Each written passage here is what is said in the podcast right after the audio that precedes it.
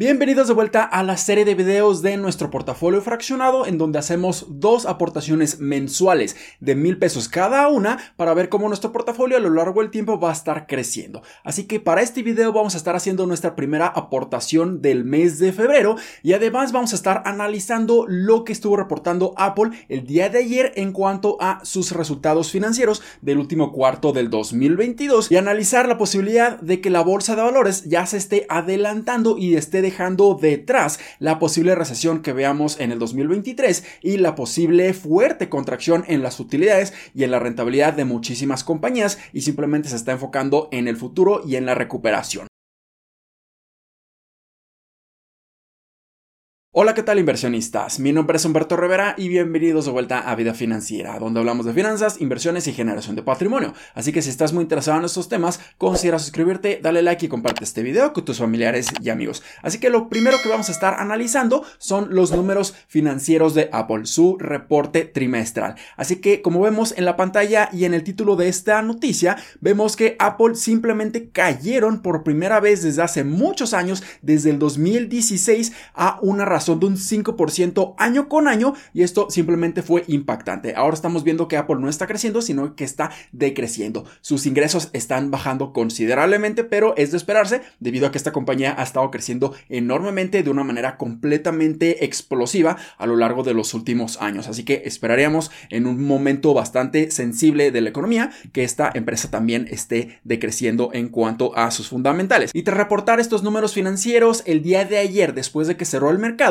las acciones de Apple cayeron en un 4% aproximadamente. Pero ahora vamos a estar viendo cómo se están desempeñando el día de hoy. Y si analizamos lo que Apple estuvo reportando, vemos que prácticamente fallaron en la mayoría de sus métricas. En cuanto a utilidades por acción, reportaron un dólar con 88 centavos contra un dólar con 94 centavos, que era lo que se esperaba. Un fallo en las expectativas y esto representa una caída en su rentabilidad de casi un 11% año con año. Impresionante. En cuanto a sus ingresos, reportaron 100 117.15 mil millones de dólares contra 121.10 mil millones de dólares, que era lo que se esperaba. Un decremento considerable de un 5.49% año con año. En cuanto a sus ingresos de iPhone, reportaron 65.78 contra 68.29. Aquí fallaron por mucho las expectativas y esto representa un decremento año con año de un 8.17%.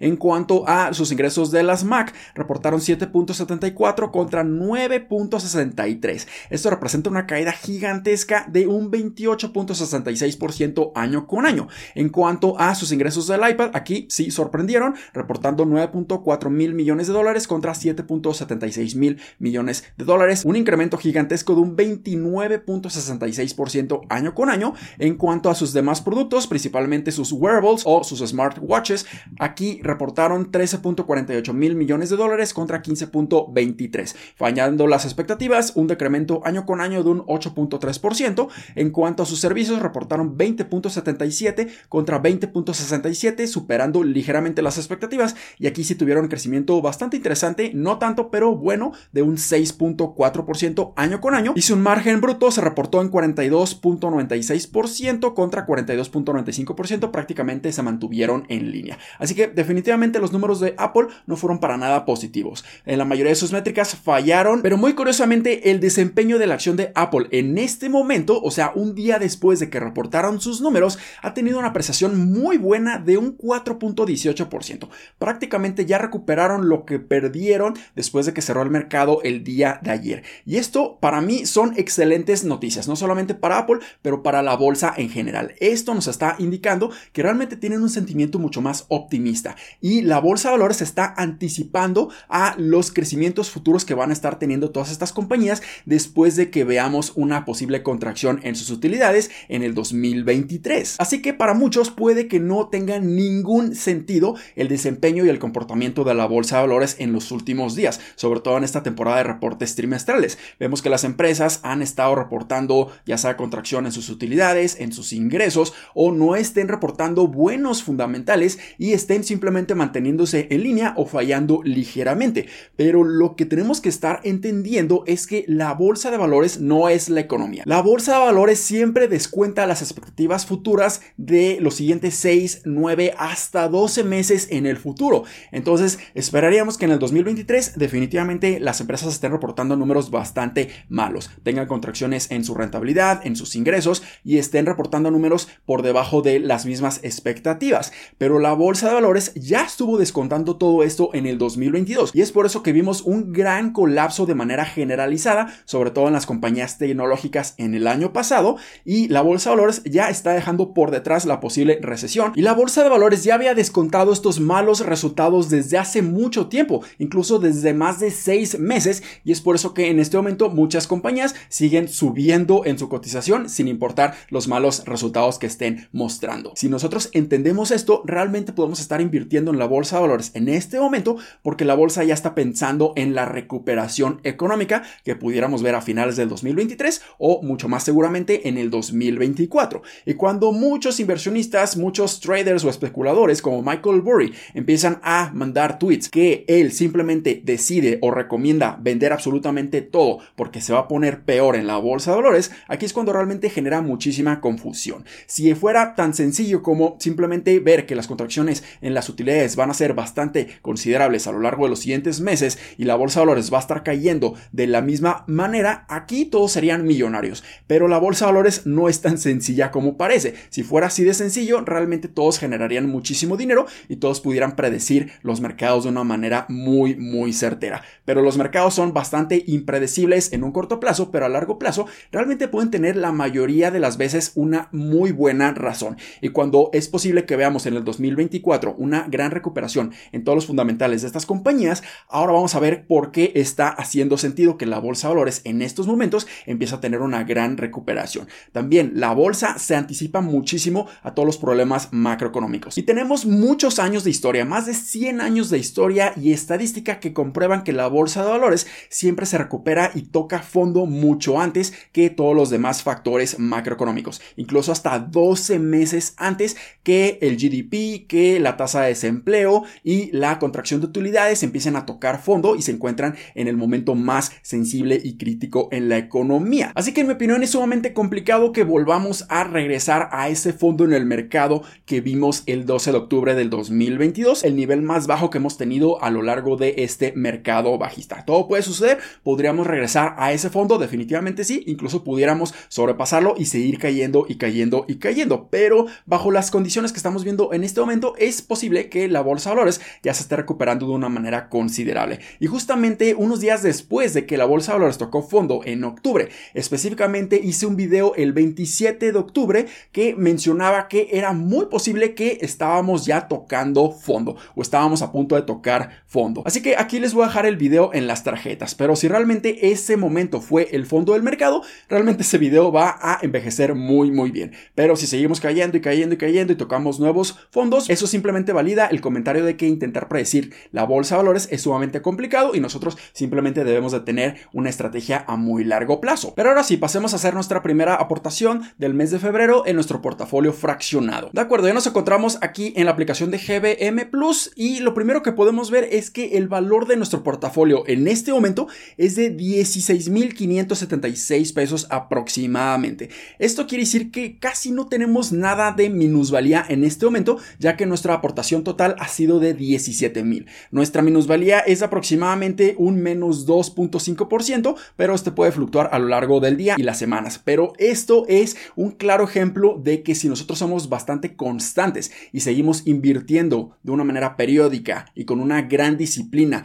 cada uno de los meses, cada una de las semanas o como sea nuestra estrategia, podemos ver grandes frutos en nuestras inversiones. Prácticamente ya recuperamos el dinero que invertimos y esperaríamos generar enormes plusvalías a lo largo de los siguientes meses. Así que hacer una estrategia que constantemente estemos invirtiendo puede estar venciendo por mucho a intentar predecir los mercados porque te puedes perder de estos excelentes descuentos y estas excelentes recuperaciones que hemos estado viendo en prácticamente todas nuestras posiciones. Así que aquí ya tenemos nuestros mil pesos listos para ser invertidos. Así que si analizamos nuestras posiciones, vemos que AMD ya tiene una plusvalía de un 3.34%. La posición de Amazon tiene una minusvalía bastante baja de un menos 5.25%. La posición de Etsy una plusvalía de más de un 36%. La posición de Google una minusvalía de un 3%, Meta ya tiene una plusvalía muy buena de casi un 13%, Nvidia una plusvalía de más de un 13%, la posición de PayPal una minusvalía de tan solo un 10%, QQQ tiene una plusvalía bastante pequeña de 1%, Tesla una plusvalía muy buena de 13.52%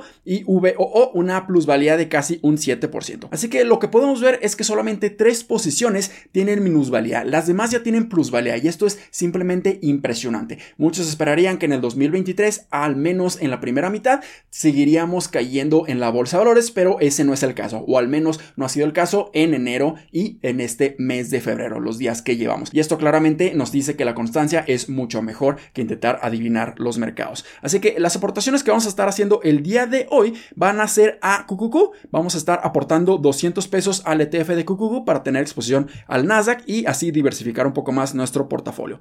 Entonces vamos a estar invirtiendo 200 pesos en QQQ, le damos en aceptar y aceptamos la orden y esperamos a que se compre estos 200 pesos de QQQ. Ahora la siguiente posición que vamos a estar comprando es VOO. Yo sigo queriendo tener exposición constante al S&P 500 y comprando VOO es una de las mejores maneras de diversificar nuestro portafolio. Así que vamos a estar comprando 300 pesos de VOO. Compramos 300 pesos y listo. Esperamos a que se complete la orden. Ahora lo que vamos a hacer es hacer una aportación de 100 pesos a la compañía de Google. El día de ayer reportaron sus números, pero no fueron tan positivos. De hecho, se los voy a dejar aquí en las tarjetas para que ustedes puedan ver ese video a detalle, pero definitivamente a largo plazo puede seguir siendo una excelente oportunidad, sobre todo en estos momentos que sigue teniendo mucha debilidad. Así que vamos a estar comprando 100 pesos de la compañía de Google. Le damos en continuar y compramos. También vamos a estar invirtiendo 100 pesos en Meta debido a que se ha tenido una muy buena plusvalía, ha tenido una excelente recuperación,